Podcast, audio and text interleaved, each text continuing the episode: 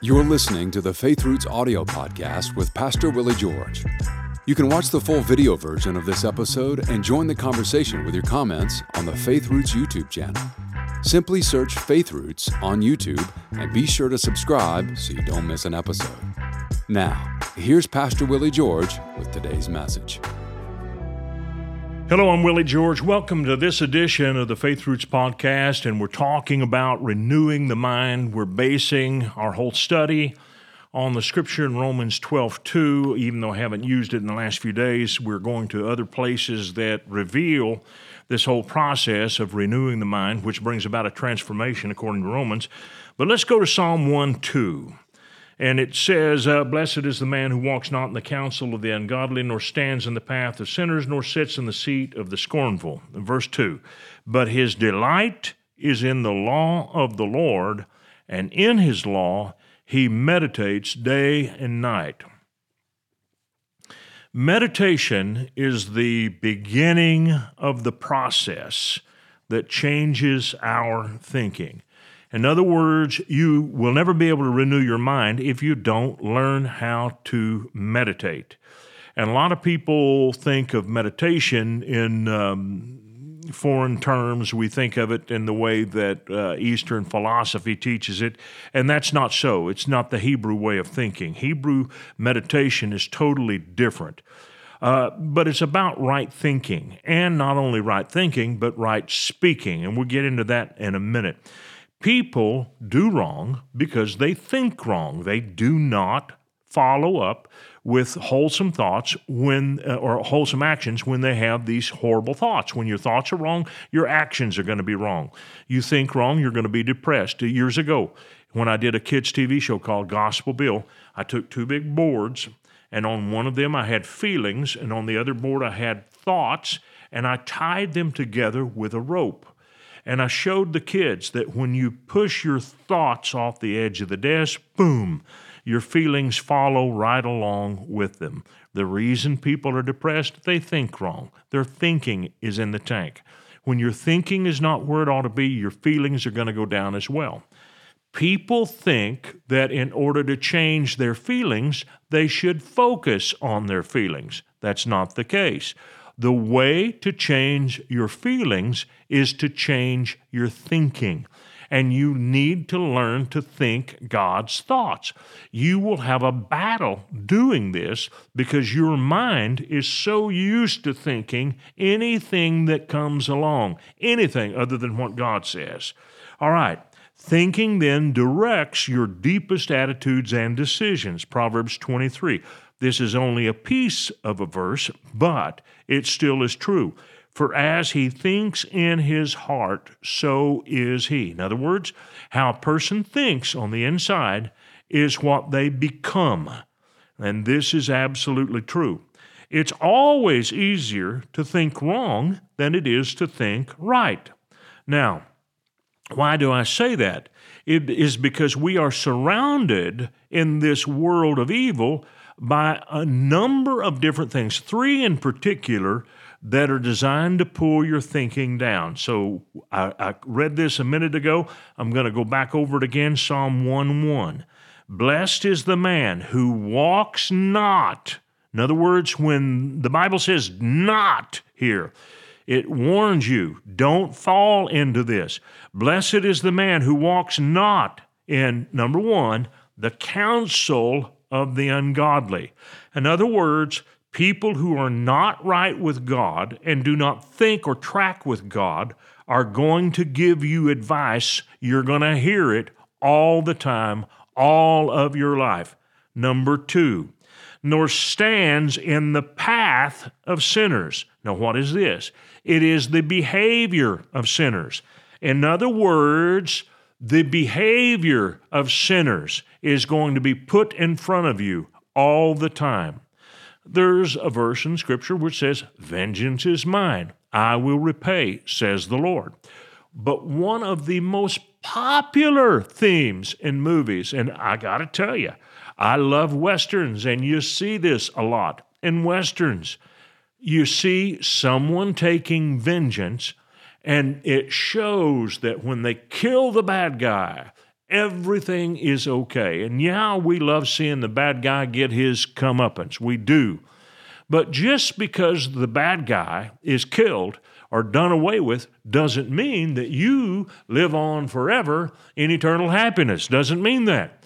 And so it's important to recognize that the world is continually putting in front of you uh, this will make you happy. That'll make you happy. You see uh, the guy who gets the beautiful girl. Maybe it's a, a, contest where he's one of a number of bachelors and he gets this beautiful gal. Uh, they don't always live happily ever after. And we get these images that if you did just this, you're going to have this and it's going to make you happy. And it doesn't because it's more than the path that is put in front of you. The path of sinners is continually put in front of us, and it shows us all the ways that sinners go, and sometimes it makes it look like they're getting the best of everything, and they're not. And then finally, nor sits in the seat of the scornful. So let me show you what this is. It's a three step process. It's in the world, happens all the time. It's being thrown at your mind continually. And here it is three successive steps. Number one, you're getting bad advice. That's the counsel of the ungodly. Number two, you're seeing bad examples standing in the path of sinners. You see the path, you see the way that sinners live. Number three, a hopeless attitude. And that's the third thing. That's what happens when a person sits in the seat of the scornful.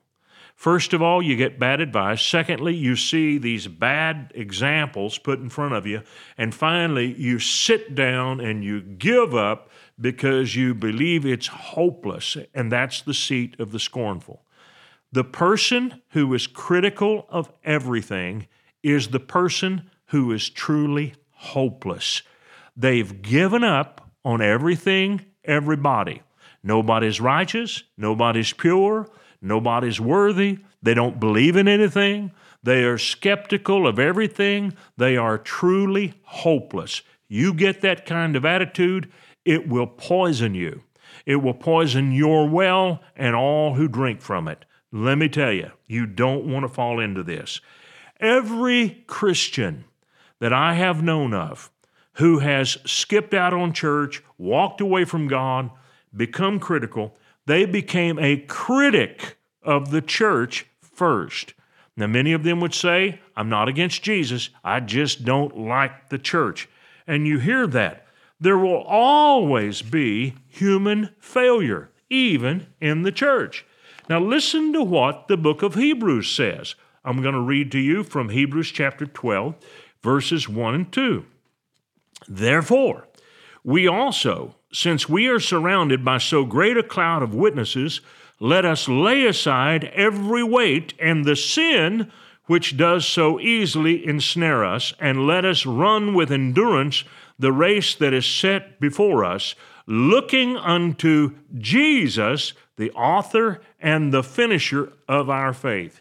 You have to determine that no matter what you see in humanity, even in the church, that you are going to keep your eyes on Jesus.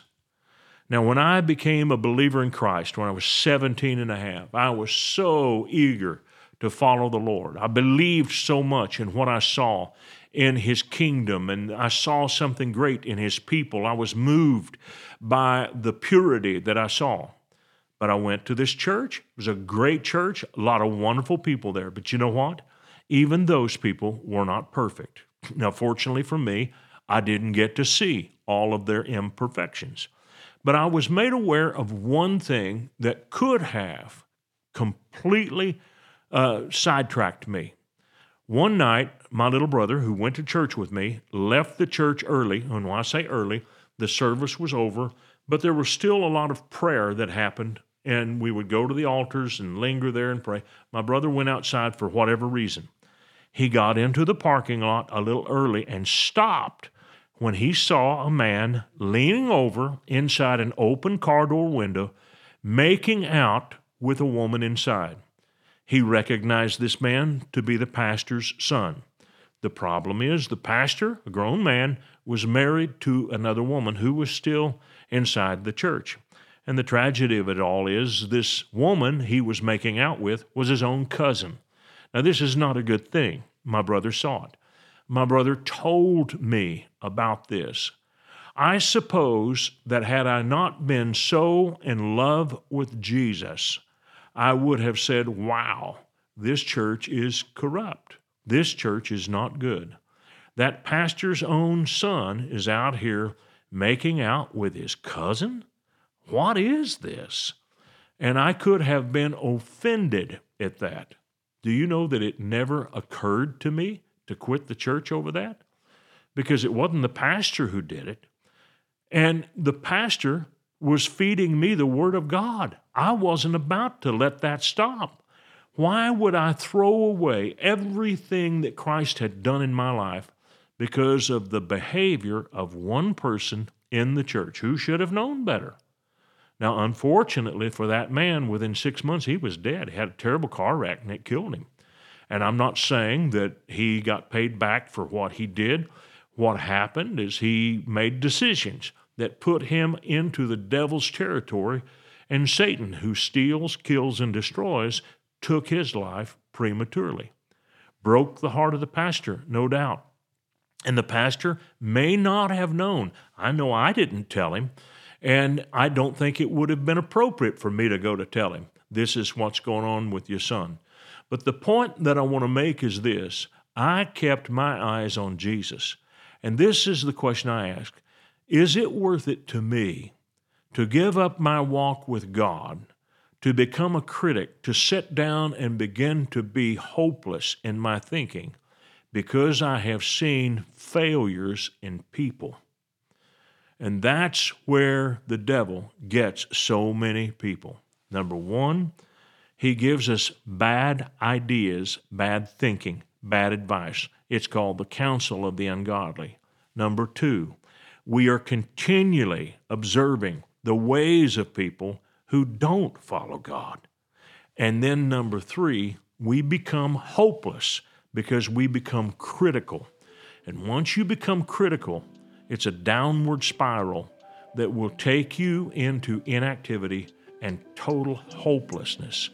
If you're going to think the thoughts of God, you have to be wary of those three steps. It's all the time I have for today, but we'll pick up here tomorrow. I want to thank you for watching our podcast today. And if you really liked it, would you please give us a little thumbs up by clicking on that sign down below?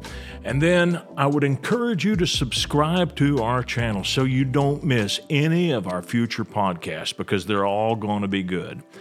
And if you would like to support us financially, either with a one time gift or recurring gift, you can do that by clicking on the link below or going to myfaithroots.com.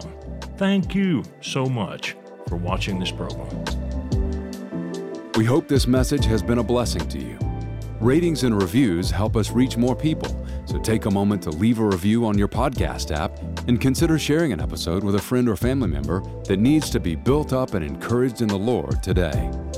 Thank you for listening.